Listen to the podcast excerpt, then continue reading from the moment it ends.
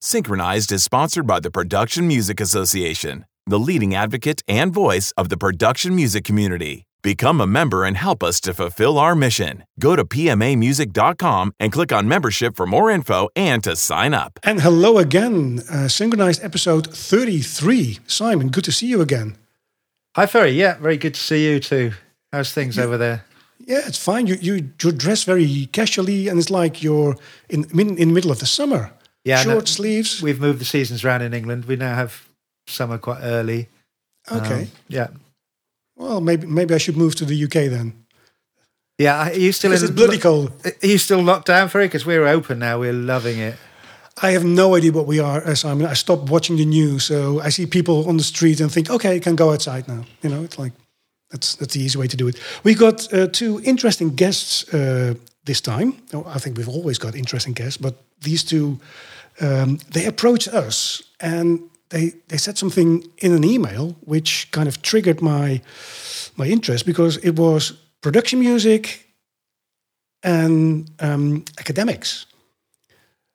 And I thought, this, this is going to be a great episode. So it's Julia Durand and Toby Huelin. Hi, guys. Good to see you. Hi, thanks so much for having us. Yeah. You're welcome. You intrigued us with, with your message. So uh, before we, we, we're going to talk about that, I would love to hear uh, what you've done in the past and how you ended up in the wonderful production music industry. And I want to start with Julia, if that's okay. So, Julia, can you tell us a little bit about- yourself? Yeah, absolutely. And again, like Toby said, thank you for having us. Um, well, I, what I did in the past was that I've I've been studying music or working in music in some form or another, uh, more or less since I was five. And I was, I nearly, uh, I studied composition and nearly became either a composer or a professional pianist, but I ended up going for musicology instead because I had a lot more fun that way. And I'm currently a researcher and a PhD candidate at the Nova University of Lisbon finishing my PhD, although you should never say finishing a PhD, that's a little bit too optimistic, and uh, on library music. And my research specializes in the sociology of music, and I've been researching library music for about seven years now. The first disclaimer I should do is that I'm not looking at it from an economics or a business angle. It's more from a perspective of the sociology of music, and musicology. And so I've been mostly interviewing uh, composers on one hand, other people who work with library music, and video editors as well, just to try to understand their personal experiences with it, how they compose it, how they use it, uh, how they compare it to other kinds of music, that sort of thing.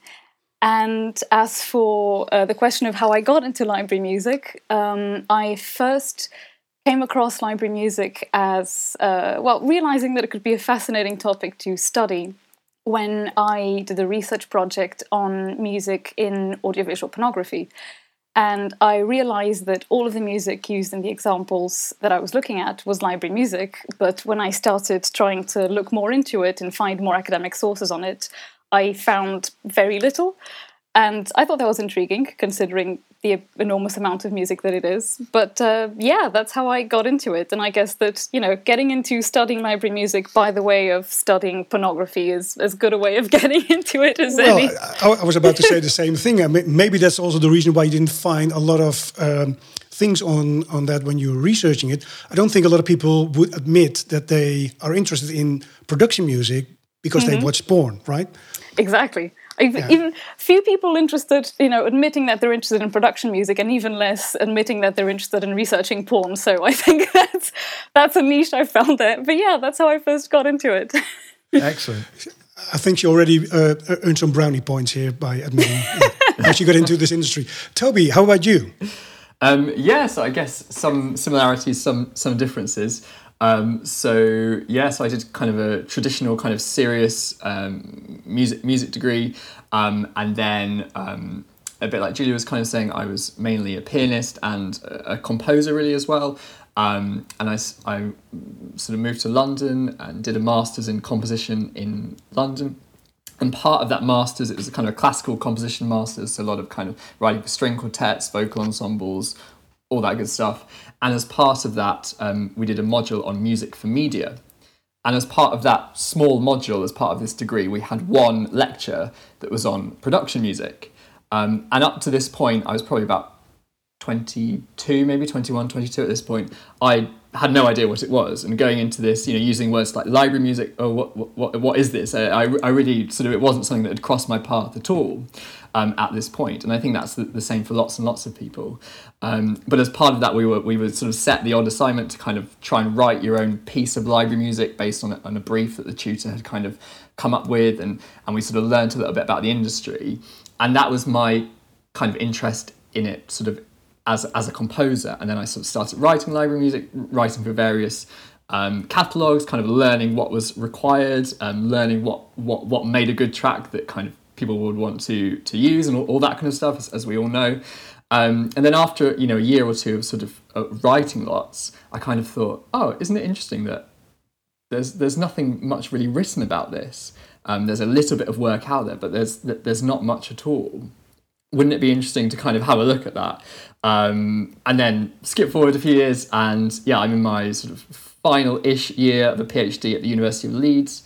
Um, and my research particularly looks at production music in British TV. So I'm looking at kind of contemporary TV, but particularly um, kind of BBC, ITV, Channel 4, those kind of broadcasters, and looking at the kinds of libraries they use, what tracks get used where, um, and all those sorts of things.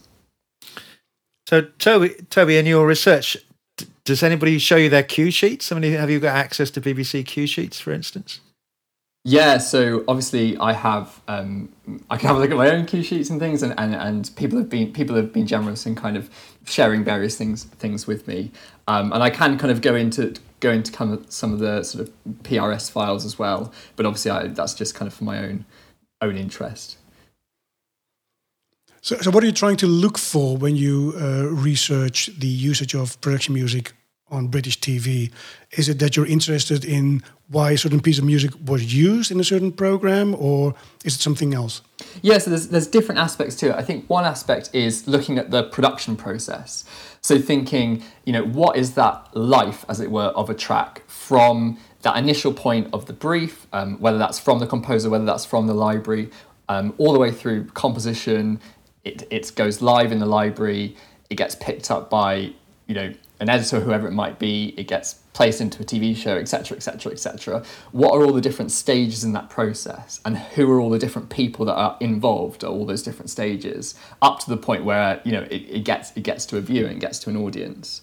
Um, and what I'm particularly interested in that is thinking about how how a track might change at all those different stages, because um, often when we think about um, media music and think about kind of film composers and these kind of things, we often think of the composer as kind of the, the singular person who's in charge of everything, who makes all the decisions. And of course, we all know that that's, that's not the case, but I think there's still that kind of mindset that the composer is kind of the, the person in charge.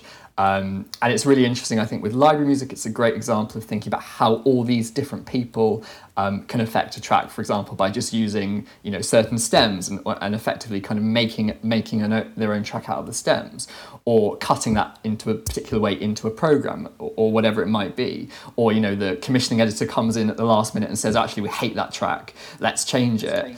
Um, and then the show and the use of music in that show ends up being something very different from even what the, the director or, or the editor initially intended. Um, and certainly very different from what the composer might have anticipated where, where, where the, the music was used. Um, so that, yeah, production process is one kind of big aspect of it.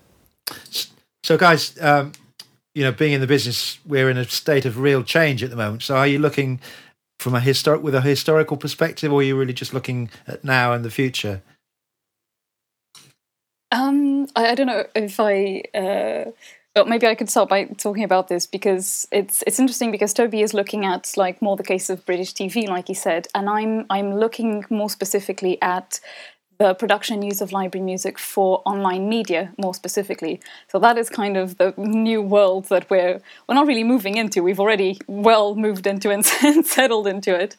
Uh, and I'm so I'm not really I'm not looking at it from a historical perspective except for maybe to try to compare what's uh, remained relatively unchanged, both in how people produce uh, library music and how they use it. Uh, before you know you have this transition to the internet to digital medium to the web 2.0 so what's remained relatively unchanged there and on the other hand what's changed dramatically in how um, people produce it and use it and one of the most uh, dramatic changes i think is that nowadays you have this enormous amount of new people who come into contact with library music and who use it in videos who never did before who are hobbyists or just you know your average social media user you're just non-professional or semi-professional um, person who doesn't have any professional experience in audiovisual production, but who, you know, is looking for a library music track to synchronize to their 10 second clip of their cat that they filmed on their phone to then upload onto YouTube or some other platform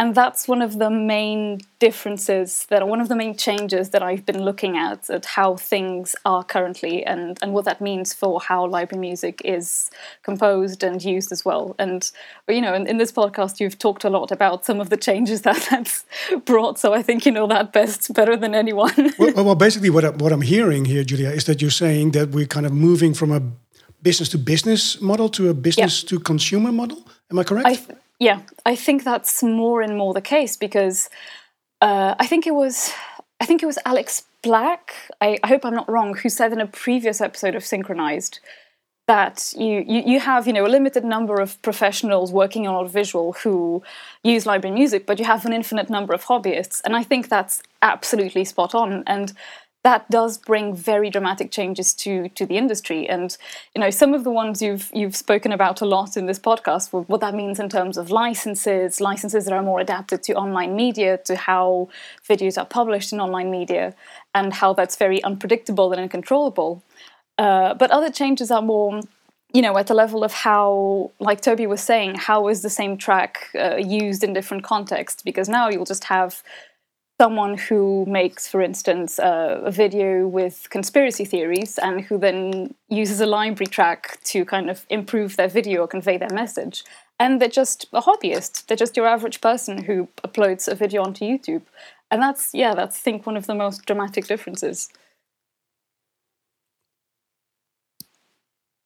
So, what's what's forcing them to use library music, Julia, rather than any music? I mean, what what is what are why are they going to libraries? Why are they not just using the latest Adele track? What's stopping them?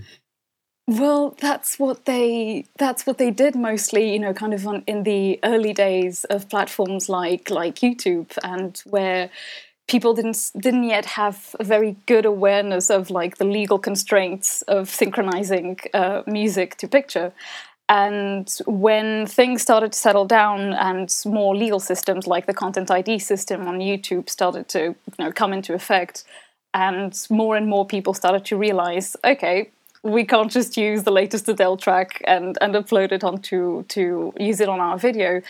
That's when they turned to library music, but especially to the new royalty free models that are really more specifically geared towards uh, online media. So it's mostly a matter of convenience and speed, but mostly of you know trying to play it safe legally. So trying not to get their video blocked because they're using this track from uh, you know the, from commercial music and just go for a library license instead. So what happens when you? I mean, I haven't done this, but if you used Adele on your latest home video of your cat, does Adele's does Adele's publisher take it down, or they just sit back and enjoy the massive amount of uh, advertising revenue that pours in. The amounts, the massive amounts of revenue, cat generated yes. revenue. Yeah, um, exactly. I well, it depends, uh, but both can happen. But mostly nowadays, you they will just monetize the video and, like you said, sit back and enjoy the, the cat revenue.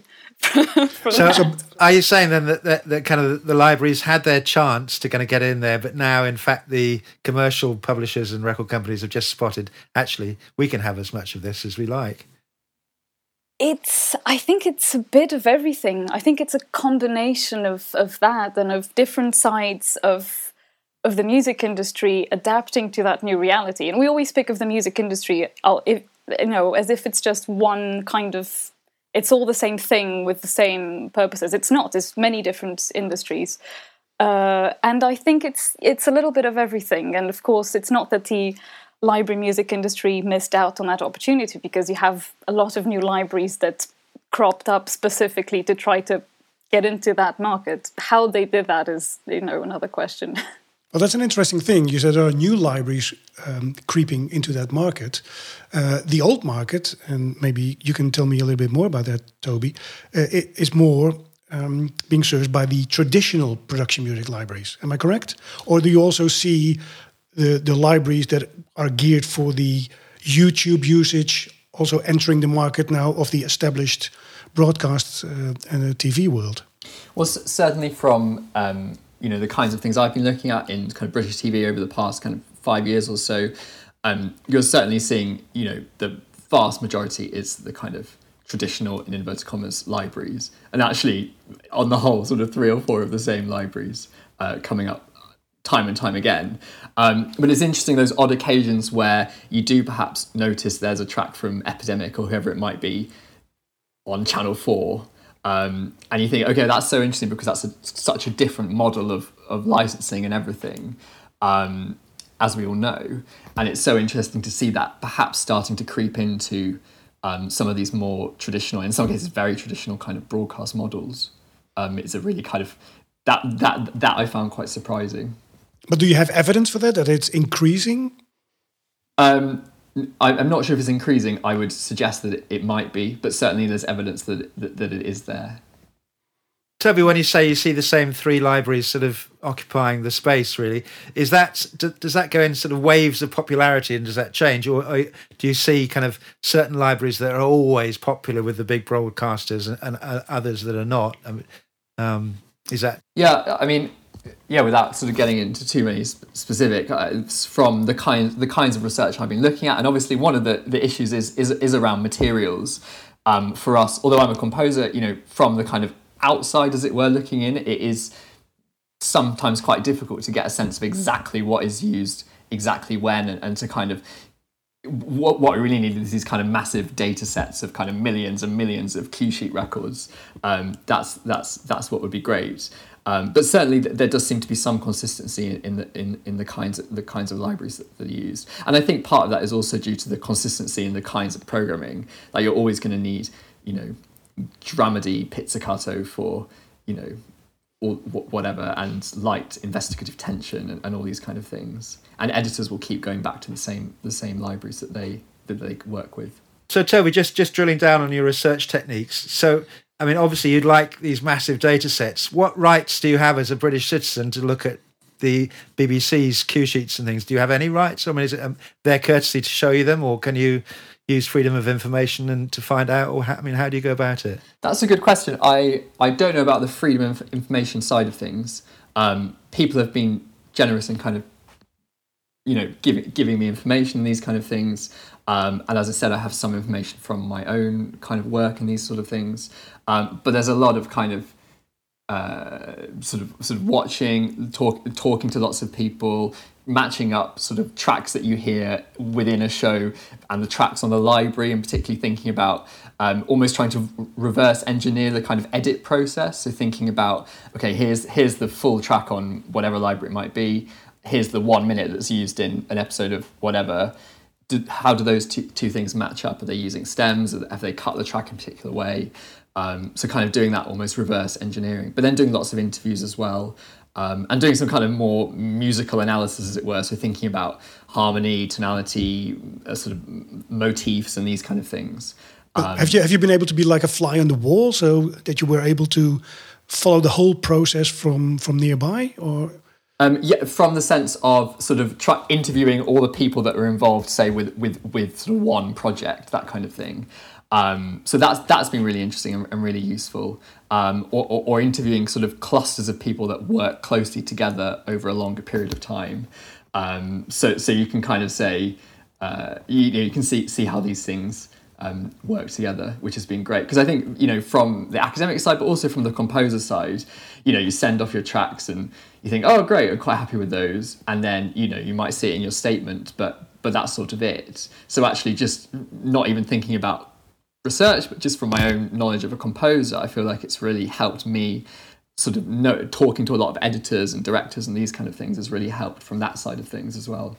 Toby, just, one of the biggest. Sorry, sorry, uh, sorry. Simon. But one of the biggest questions that that I always have, um, and that we also discussed within Blink, our label, is how do you make sure your track ends up in a TV show? um, and I'm, I'm, I'm pretty sure you can't give me a formula for that, but what do you think is the most important thing? Is it the quality of the music? Is it the access to the music? Is it the title of the track? Yeah, imagine if I just was like, right, so here's here's the answer. I've done three well, years of that's, research. that's what we're waiting for. That's what we're waiting There for. isn't. I know the answer to that. I know the answer to that, Ferry. I mean, for, I, I'm What, what's by the answer? what's- I want to know the answer now. I know it.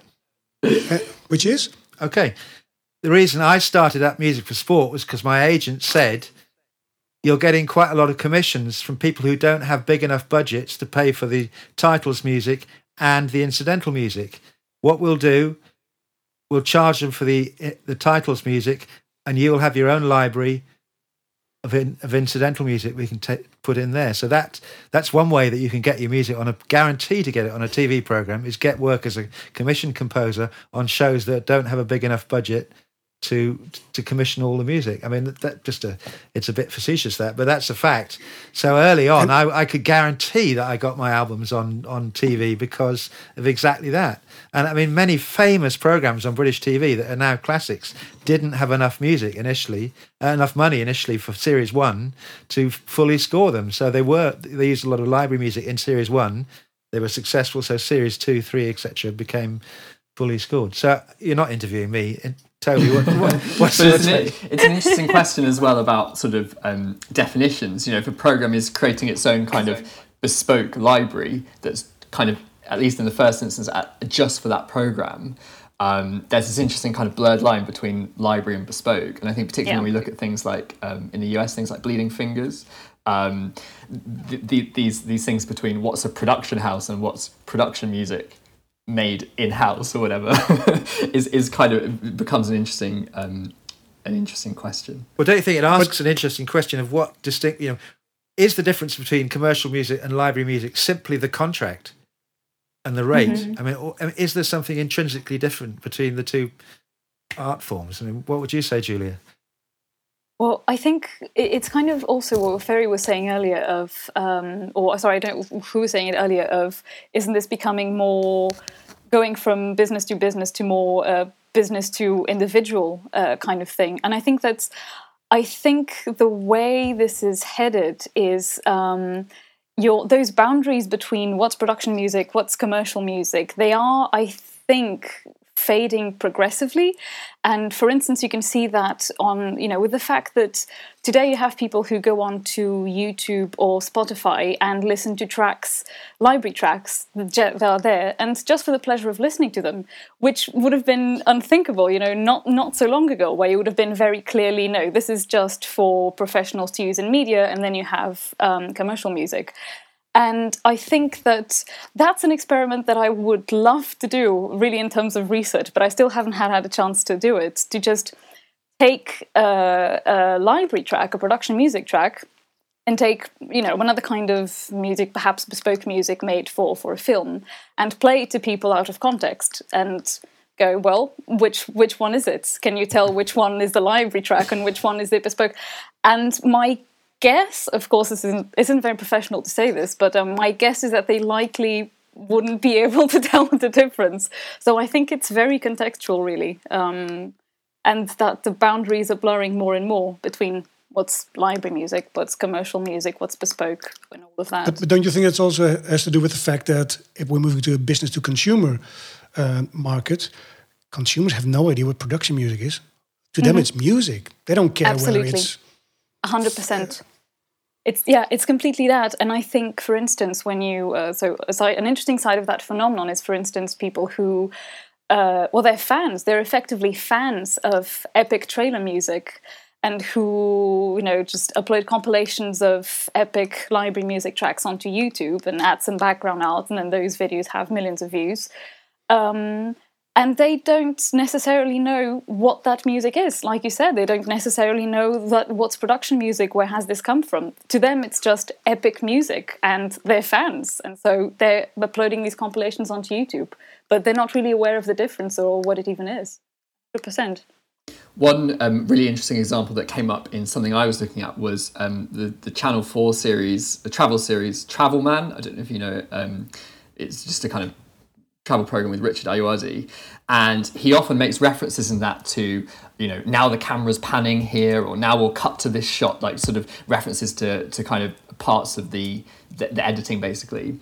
And there's one episode of that where I nearly fell off my chair watching it, where he refers to the unmotivated urgency that only library music can suggest, um, and it's part of the narrative of the program and um, that was something that kind of that was kind of the catalyst for my whole PhD in a way because I was like that's so weird, um, but I think it, it ties in exactly to to what Julia was just talking about because it's this question of who is that reference for? Okay, if he's talking about cutting, he's talking about editing. They're kind of people know what that means, but when he's referring to library music, is there this sense that people understand library music is like a thing that has a certain meaning. Perhaps it's kind of cheesy. Perhaps it's nostalgic. Perhaps it's kind of vintage. Perhaps that's the kind of um, that's the kind of associations that they're trying to create by by using that in in part of the um, the narrative of the show. Um, but certainly, it, kind of it really draws your attention to it. Um, and, and I haven't found I haven't had too many examples like that. So if anyone knows of any, um, that would be that would be wonderful. But I think that's such a kind of such an interesting example of of this this sort of like library music or production music sort of coming to the fore. And he did call it library music rather than anything else as well. Mm-hmm. I, I, I, I, completely got it because there was a point at which music that was designed to do trailers, massively dramatic music, was being used by cookery programs to move, uh, you know, a, yeah. a hot yes. cross hot cross bun from one piece of table to, to the cooker. You know, and, and you're absolutely right. It. Totally unmotivated, um, l- lazy, trying to make uh, you know something that's not interesting look massively important. So, I mean, I really get what you say. I wish I'd yeah. seen that. It was for me that joke. You know, I'll send you the clip. Yeah. but but that, that example is, is not about the quality of the music. It's about how it's being used. Yeah. Mm-hmm. Yeah, and it's the kind of tra- the scene transition that's happening there, and the, the, everything else that's going on. So yeah, but I thought that was a great kind of yeah library music in the foreground rather than the background. I think I that, that that example. Oh, sorry, Ferry. Go, go no, on, sorry. Go, go ahead, Julia. No, it was just I was thinking what Simon was saying of the you know the use of really epic, dramatic uh, library music in cooking shows. So like you know, oh no, like the, the the cake is burning or something of the sort, and you have epic trailer music behind uh, I think that's one of the cases where it would be really interesting to be able to trace, like Toby was saying earlier, just the life of a track from the moment where it's just, you know, a composer creates it and then it's tagged and then someone chooses it and incorporates it into a program, like a cooking program, and to compare, for instance, well, how is it tracked, uh, tagged in this catalog with like action, epic, trailer, drama, and then it ends up, you know, as background music to some little cupcakes that are coming out of the oven, and that I think is really a fascinating thing. And of course, tags. We, we keep talking about how you know keywords and titles are extremely important in in library music, and they are but it's also important to remember that they're not you know they don't prescribe where a track is going to end up and sometimes trying to compare those two realities is fascinating and also really exasperating because, like Toby was saying, it's very hard to sometimes you hear a track in a program and to try to locate where that came from unless you manage to somehow directly contact the people who are involved in that production is just impossible. What happens if and, you Shaz- Shazam it? Does Shazam show up library music or not? It has. I, it has occasionally. Yeah, exactly. occasionally, if if some people, it's it's happened to me with a few very popular audio network tracks mm. that are used everywhere, from BBC programs to YouTube videos, and who have people who, for some reason, you know, re-uploaded them onto YouTube, and so Shazam was able to detect that. But it's it's very rare, sadly, because that would be just a lifesaver. but, yeah. Now, well, the interesting thing about the example that you gave about the, the, the cookery show is that I'm pretty sure that the composer, when he wrote the track, was thinking about the Marvel universe and not the Great British Bake Off. Yeah. So, is that a misunderstanding between the composer and the producer or the audio engineer, the editor of the show, or? Isn't it, isn't it the unsung hero in all this, which is the editors who, who are really yeah. yes, yes, exactly. geniuses? And you know that guy might have just done a promo for the next, you know, Six Nations rugby show, and he's thought that music will be great when the hot cross bun goes from there to there, and you know. So um, I think a lot of what, what is used is that it's obviously down to the choice of, of the production company, but also the, the engineer who, under pressure, suddenly has to pull something out of the bag, and the, the producer will say, you know, when the hot cross bun moves from there, that's really boring. Can we? Oh yes, I just did this rugby thing this morning. Puts it in, and it looks amazing.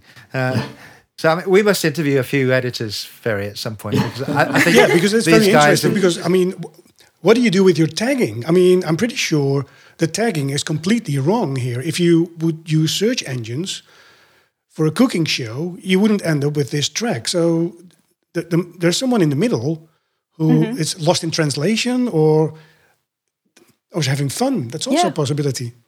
Yeah. I mean, we I, I, I don't. We play music, don't we? We that's you know that's why I feel a privilege to be a musician because we play for a living.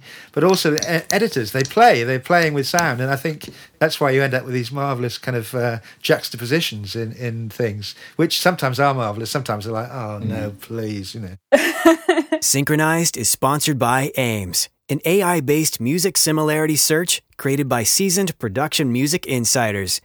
AIMS has also launched auto tagging, so visit aimsapi.com to get 100 tracks tagged for free. And, and I think one thing that often can be sort of overestimated, sometimes by composers maybe, is the amount of time that editors don't have to spend like looking at their music and listening and thinking, oh, what a wonderful track that is. And of course, we all know that, but it's easy to forget that, you know, flicking through hundreds and hundreds of tracks, Yeah. dragging something in, does that work? Oh, I've got a deadline in half an hour. Yes, that's fine. You know, let's come back to it. Oh, we ran out of time. We're not going to come back to it. But but it worked because I, you know, I, I'm good at being an editor and I can kind of mold it around the scene. Um, Yeah. But once I've got that one track, let's just let's just get it to work. If it doesn't work, take it out, try another one. You know, um, and I think it's easy from the composer's perspective to think, oh, well, they they're going to be like cutting up all the stems, and isn't that wonderful? Isn't that lovely? Of course, that does happen a lot. But I think when we're thinking about um, th- these kind of formatted uh, TV shows where you know there's sort of 24 episodes in a in a in a series or whatever, and it's kind of wall to wall music, pretty much. That's that's not necessarily the case. Um, so it's Yeah, making the music as accessible as possible, I guess, both in terms of the tagging, but also in terms of the, the sound of it. But does it also have to do with the fact that uh, a lot of those reality TV shows are actually boring? Nothing's really happening. so they think, oh, we're going to spice it up with really exciting music. That, that's why you need the epic music for the cupcakes. It's you know, it's to really spice things up. Okay, so is, is it an idea to have as a title epic cupcake music? I think that one will be in a library somewhere next month, guaranteed. Okay. But you need, you need a good you need a good pun though. Yeah, exactly. Yes. we, we- we- we were talking um, because we had a pre-meeting uh, yesterday, and uh, I was talking to Toby and Julia, and we are talking about does the title have effect on how much revenue a track is generating, right? And we we kiddingly said, that well, maybe we should come up with a title during this uh, recording that we're going to put out on a on a label and see if it generates actually a lot of money. So epic cupcake music. Is that, Yes, I think that's the one. It's a new genre. write it down. Write it down because that's that's the winning one. One one thing I was thinking. Oh, sorry. Go go ahead. Go ahead. No, I was going to move it slightly laterally, so carry on. No, it's a, it's it's related. Well, it's related to you know a title that can really earn you a lot of money, but it's also because I was thinking about that after we we spoke about it yesterday, and I was thinking about something a little related, which is uh, something that I've been noticing more and more in in royalty free catalogs, um, which is not the titles but the keywords of of tracks. And I've seen, well, you know, there's the very old strategy of choosing titles or keywords that kind of direct the track to some a current event or something that's having a lot of media coverage. So you think, oh well, I have lots of editors who go into a catalog and look for something for the the Olympics, like the Olympic Games or something. Uh, but what's happening a lot in these these catalogs more and more is that you have people who are constantly repackaging their tracks by changing the keywords so that they'll always be kind of up to date with a certain event. And one of the one of the examples I came across was I think it was either Pond5 or Audio Jungle, but I think it was Audio Jungle, um, where I found an arrangement of uh, just a short bit of Mozart's Requiem and the keywords had something like uh, you know, funeral, death, uh, mourning, something like that. And then the COVID 19 pandemic came, and they added onto those tracks, uh, to those keywords, um, COVID, Corona, virus, apocalypse. So they kind of repackaged the track, uh, and this keeps happening. So maybe it's not so much the formula, you know, winning formula for a title, but perhaps it's also just in the keywords and always repackaging the keywords. Who knows? Add epic cupcake music to every track. Exactly. you were also telling uh, me yesterday um, that Trump is a keyword. yes. And Donald that amazed Trump, me. yes. Donald Yep. Trump is a keyword. So this was, um, yeah, this is a, a, a piece of research that I think, Julia, was it the first thing that we did kind of together, the first sort of co-authored? yes, yes, it was. Yeah. Yes. And we saw there was this, this conference that came up, and the conference theme was Trump and the media. Um, and we thought, oh, that sounds kind of interesting. Um, started, as you do, just kind of go and bring up a few library catalogues and search for Trump, Donald Trump, whatever. Um, and actually, there were quite a lot of results. Um, and the more and more we looked into this, we thought, oh, actually, this is this is a really interesting area to see what what tracks have libraries been tagging with the keyword Donald Trump. Um, and that was sort of the basis for this uh, for this research paper, which hopefully is being published um, hopefully later this year. Um, and it was really interesting to, to look at the sorts of the ways, the kinds of tracks tracks in terms of the musical style, but also in terms of the tagging for you know companies where they uploaded the track say five or six years ago or even before that you know where, where, when trump was not really a politician when he was synonymous with the apprentice and money and you know riches and all and gold and, and all these kind of things versus more recent tracks tagged with Trump, where of course you know it's all about chaos and apocalypse and um, crisis and you know incompetence and, and these these kind of keywords. Yeah, dystopia, bumbling fool, all these kind of things. Um, but it's a really interesting, almost sort of barometer of, and in some ways it's kind of obvious in some ways, but but in another way it's kind of um, quite an interesting barometer of public opinion or library music opinion um, to think about these kind of tagging practices and how they've changed, and then where some of these tracks get used. Yeah, because I think what was what was very interesting in that is how, like Toby said, how it you can almost look at it as a mirror of, like you said, pu- public opinion and a very divided public opinion. Because you then also sometimes found some tracks that had keywords like patriotic, great, etc. So you mm-hmm. did also find that less, but you, you still found it.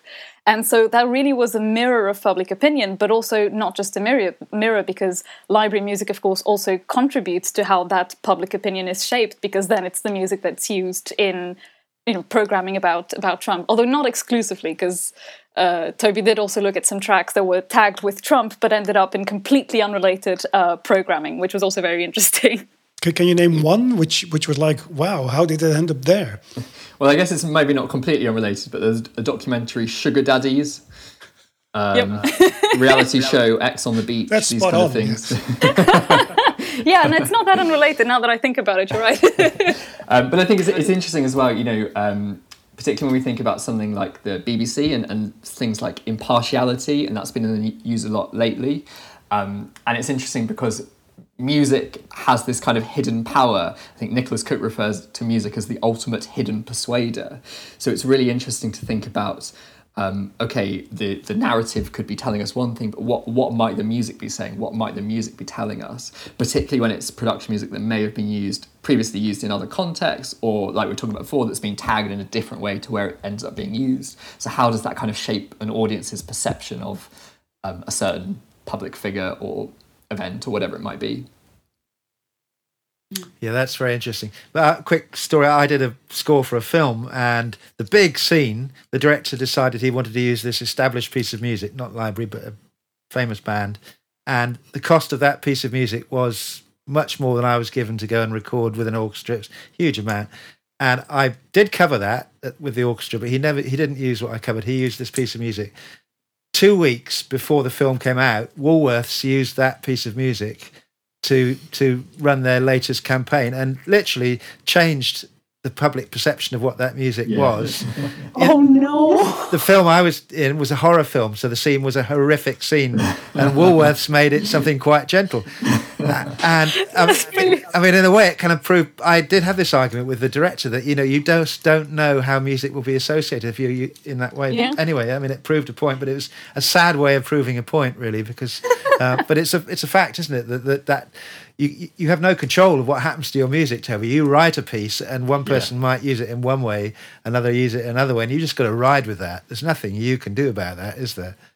Yeah, absolutely. And I think it's interesting with, with production music because it doesn't have that initial life, as it were. It's, it's only becomes a sort of thing in, in, in the public eye um, once it gets used in some kind of you know media production or whatever it might be. Um, so it's quite different to commercial music where you know it may have been in the charts, it, it, it may have been you know performed live, etc., etc. Production music doesn't have that in the same way, and I think that's why it's so interesting because it can have all these different usage and uses, and people who watch you know one program that uses a track obviously won't necessarily be aware of another program that uses the same track, etc., etc. Um, and I think that's that's why it can it can be used in all sorts of different ways to all sorts of different ends. And, and I think that's kind of where what Simon said earlier of the editors being the unsung heroes. That's where it really comes in because, you know, what you said, Toby, of it doesn't really have a life before its use. So it's the editors who are giving it life in a way and who are associating it with, with certain things. There's um there's a specific example, and this kind of ties into what we are you know what we've been discussing now of oh how where the same the same track is used in different places and what that means, and of course it's ultimately the editor who's going to give it those specific meanings by you know working them into certain programs, certain videos. There's this one library track that is abs- it's my nemesis because I've heard it in three different places, three very different places, which is a well one an episode of the Great British Bake Off, which we were talking about earlier. So cupcakes, there we go again. Uh, a BBC, I think, documentary about Victorian farms, and a preview for a pornographic film. So the same track is used in these very different contexts, and it means very different things. Obviously, in these three contexts, it was all three yummy. done- Exactly. All three- I think that's where the cupcake comes in, and it's it's really all down to the editor that that um, that used you know the different editors that use that same track in those contexts. And I still I say it's my nemesis because I still haven't been able to locate it to realize where where it's come from, how it was tagged. Because I would love to see what its title and what its keywords were, and compare it to all those different users. And uh, you know, I'm I'm still I still hope that one day on my deathbed, someone will turn to me and say, "Julia, we found the track. Here it is." Um, but we'll see. You know, It's tagged to Donald Trump. Yeah. yeah. Be there with a, a vinyl, but yeah, yeah, yeah. with an LP. Do you think that the usage of a track can damage the track? A certain usage of a track? That's a very good question. I think possibly. I think, well, perhaps in the same situation that Simon was talking about the Woolworths commercial, where, you know, unpredictably, suddenly it's used somewhere and it's associated to something that you don't, not something that's necessarily bad, but you kind of don't want it to have that association. If you then want to use it in something else, that's completely different. Perhaps in that sense, but that's a really good question. Yeah, I think um, just following on from that, I'm doing some work at the moment on this idea of interference. So when because you've heard something in one place, you then hear it in another place, and it, it kind of interferes with with the, the kind of meaning of the track. Um, and speaking to some editors and directors, you know, a few were saying, "Oh, you know, you'll watch something on TV and you'll think they're using our track. Why are they using our track?" and, and of course they know it's not their track it's just a library track anyone can use it but they have that sense of oh well i don't want to use it anymore now they're using it we've got it we, we don't you know or or or other situations where um, you know they'll they'll hear they'll be searching and they'll hear a track and they'll and they'll think oh well i heard that on a channel 5 documentary and i'm making a documentary for the bbc that's about something completely different. I don't want it to sound like a channel 5 documentary or a channel 4 or whatever it might be. I can't use that track now. Um, so, th- so I think there is that, particularly, um, you know, when it's quite a small world, isn't it? It's the kind of British TV industry, um, particularly in those kind of contexts, it, it can have that sort of negative effect. I had actually editors describe that as I'm it's like turning up to a party and someone's wearing the same dress. And you just go, I don't want to wear that dress anymore. I had someone compare it with that. Do you think there's um, and there's a distinction made between commercial music and library music that library music is somehow not as good as commercial music, or is that something that's is that history that, or am I imagining that?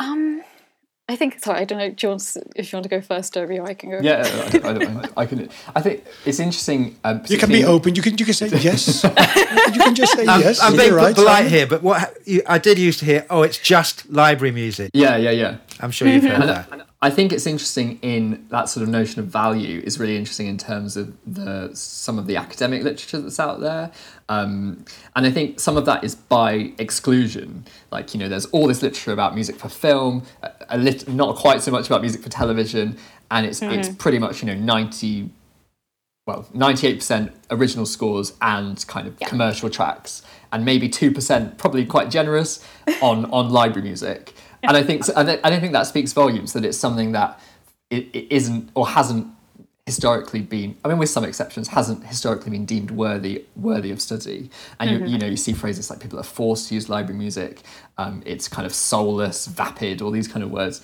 um, which, which which is kind of really interesting but I think mm-hmm. as, as we talked about before the, the distance is, is definitely narrowing um, and and a lot of libraries now are looking more towards these kind of um, or a lot a, a, lot of production companies and things are looking towards these more kind of boutique libraries and kind of uh, smaller catalogs of, of much more carefully curated tracks with some kind of artist that kind of overseeing it rather than you know here's a hundred pizzicato tracks or whatever it might be um, kind of quality over quantity to some extent. And i think that's that's a really interesting change. Don't you don't think sorry so I'm, do you know what percentage of music on tv british tv is library and which is commercial music and commissioned. Have you got numbers on that, Toby? Um, I should have looked this up. I think in the studies I did, it was about two thirds library in the kinds of things I was looking at in British TV um, versus commercial and original scores. The other third that might be that might be completely wrong. Um, but from the, from a kind of sample that I was looking at, that those were the kind of the kind of numbers that I was thinking. And there's various estimates out there, like you know, the average uh, TV viewer might hear sort of 400 library tracks a day and these kind of things. Um, and I kind of wanted to dig into those a bit, and actually, you find that yes, I mean, if you think that you know, a track, you might hear a track for just 15 seconds, or or you know, a single kind of hit or something then actually it's quite possible over the course of a few hours of TV to hear a vast number of library tracks but not really notice them. Do you think production music has an image problem?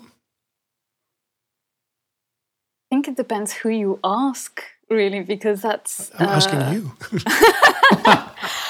I I think that this kind of ties into what you know what, what Toby was, was saying earlier. Of I completely agree with with uh, it's still it. I still notice that it has kind of a, a, very unfair reputation of being lesser somehow, or less worthy, or less interesting. But it is changing, and I think it's changing quite fast. Um, but especially in academic circles, or perhaps if you're talking to, I don't know, a professional classical musician or someone like someone who only does bespoke scoring. So if you ask, and from my experience of talking to those people, they will, they still do have that image of library music, and they still use words like elevator music or canned music, which is pretty unbelievable to me because I think you know you, you, haven't been listening to you know actively to any library music recently, have you? Like for, for you to be saying that, but I think it's. I think that image problem, if it is there, at least that, that kind of very wrong perception that people have of it, is changing fast. And and also tying into what Toby was saying, I think it's kind of undergoing the same kind of legitimizing process that happened with uh, bespoke scoring for film and TV, because not so long ago it was also a little bit frowned upon as less, no, not very serious music, as music that wasn't as good as concert music. And then now it's seen as something that's very prestigious, and you know who wouldn't want to be doing you know a project for cinema or something like that. And I think it's slowly kind of having the same path towards being more legitimized or being looked on more more favorably. And it's exactly the same thing that happened with bespoke scoring. And it's it makes sense because you know nowadays and in fact it's always been the case the people who do bespoke scoring for movies or TV are the same people who also write library music often. So it doesn't really make sense for it to be seen as less worthy because it's often made by the same people.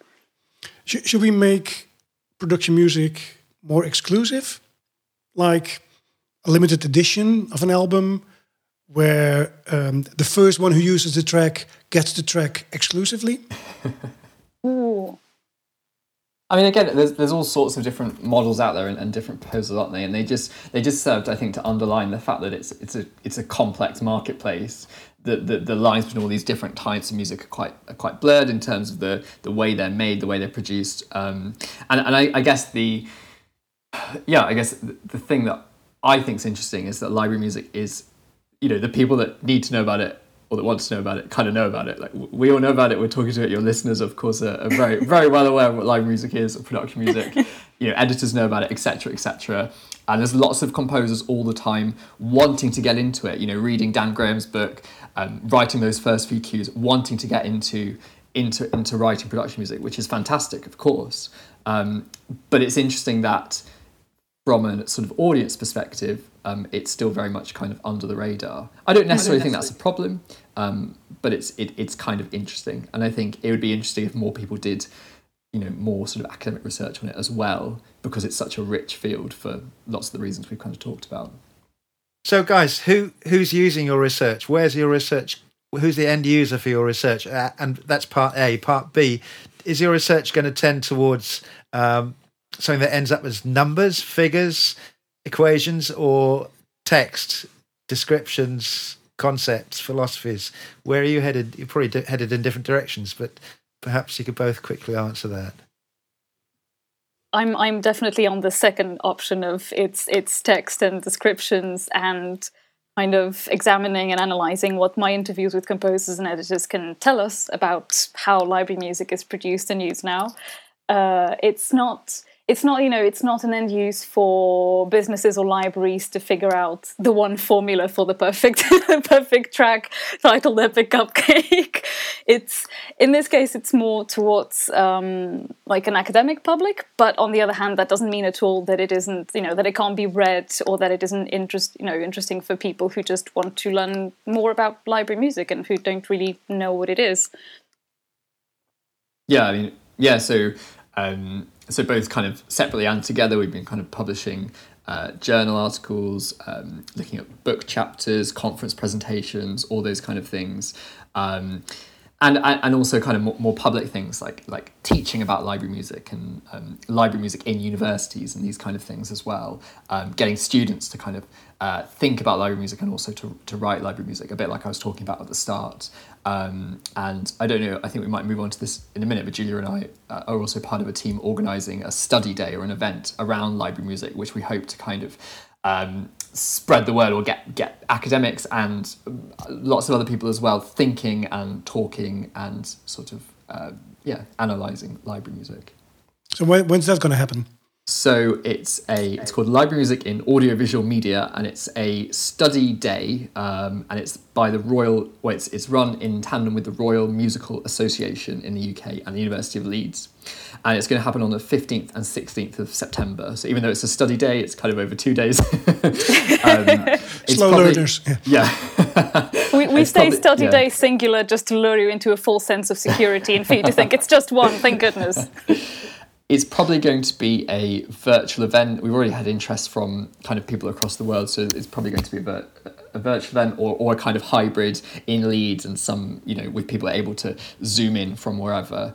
Um, so we're really looking for sort of academic presentations about aspects of library music, but also practitioners, composers, editors, whoever it might be, or library directors, you know, to come and sort of uh, present some of their. It could be research or it could be kind of industry experience, um, just to kind of really open up some of these conversations. And um, often there's this kind of um, this kind of sort of hard and fast wall between the people that are actually exactly. doing doing the stuff. So you know like like you two and, and the composer and, and, uh, and, whatever, and also on the other side the people kind of researching it, um, and it's really just trying to trying to make some some of those connections and bridge bridge some of those Absolutely. gaps. Can, can I ask a, a slightly unrelated question, Julia? Well, both of you guys, why are there so few women writing library music compared to men? Oof. Oh, there's one for two hours. Okay. Um, so, all right. Rephrase the question: Is it changing? Is it improving? Are there going to be a? Is there going to be a better balance? I.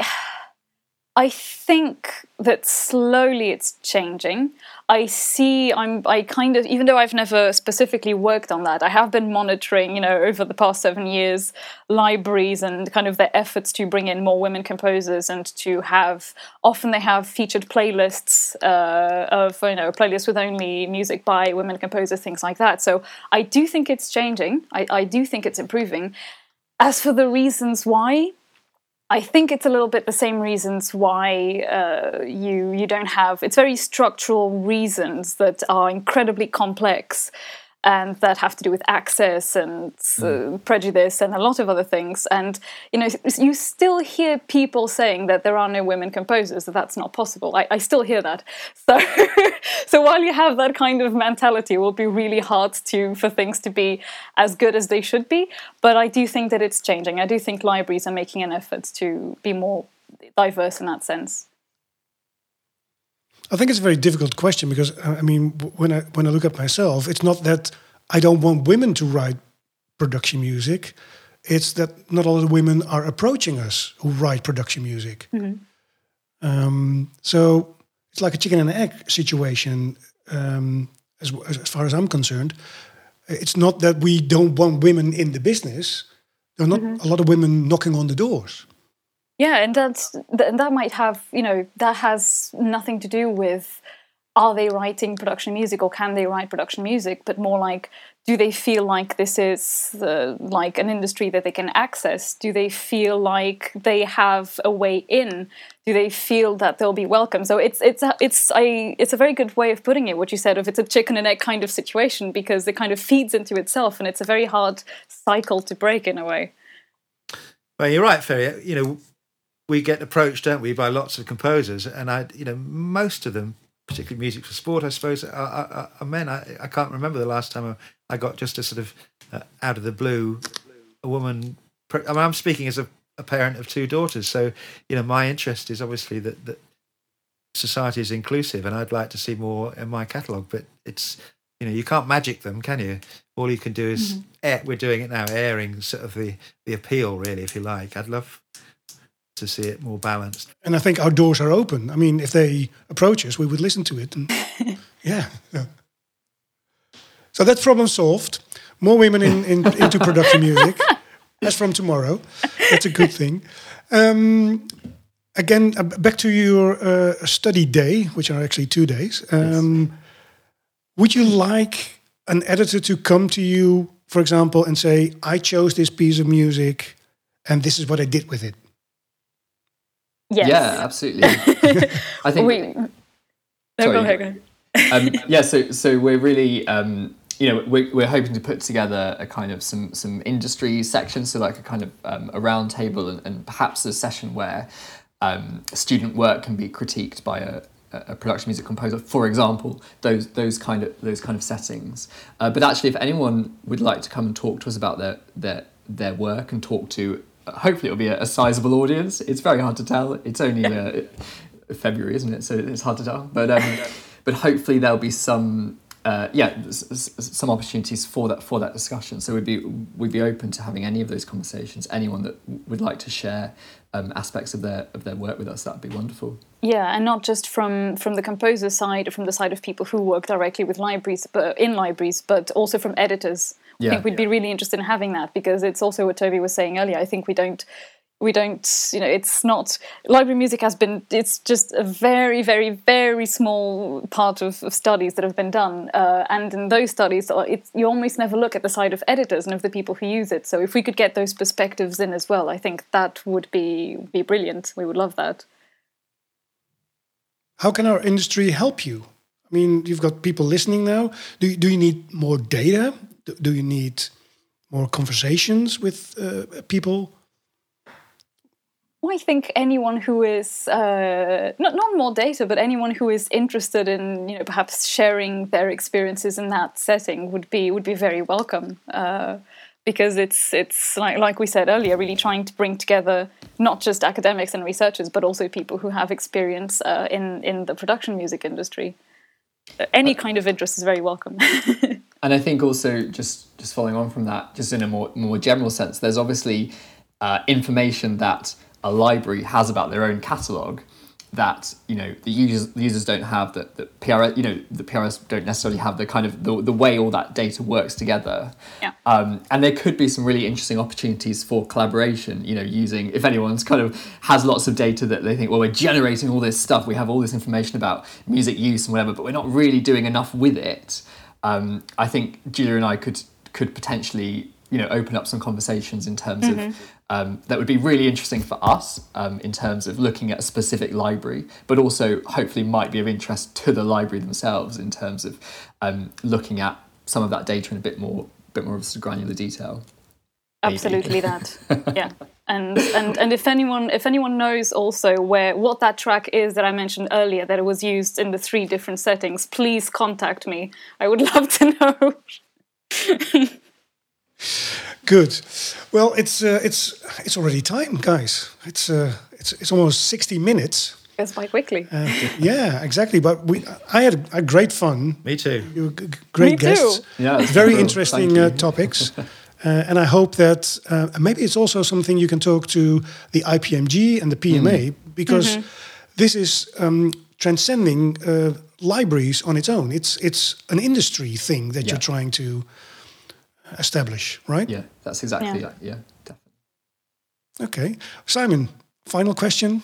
I was just going. Or you found the piece of music that Julie is looking for? No, I've, it's my usual question, just to see if you could come up with a, an idea for a guest, another guest who you think, if you've heard some of our programs, hasn't yet been represented. I mean, it obviously an editor would be nice, but I wonder if you could think of anyone, a field that we haven't really touched on.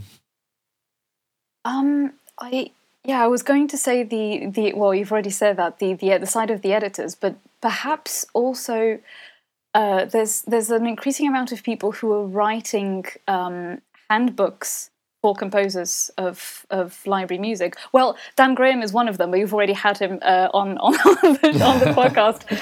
Uh, but there are other people who've been writing handbooks, and I think that's a really interesting side because it's kind of the informal way that a lot of composers have of learning how library music works and how it's composed. So I, I think that I, I can't think up of any specific names so far, but I think that might potentially be an interesting one. Great idea. Yeah. Very good Excellent. Idea. Well, guys, thanks very much. It's been a real pleasure talking to you, and uh, I hope we meet up again in the future and see where your research takes you. I'm sure it's going to be an amazing journey. We- We're going to go to the study day, which is two days. So Yeah, I'm going to very bump with you. Please do. We'll we'll get your plane tickets. Fine. Well, thank you very much. Good to have you. Thank, you so you. much. Thank you guys. having Okay, us. bye. Bye.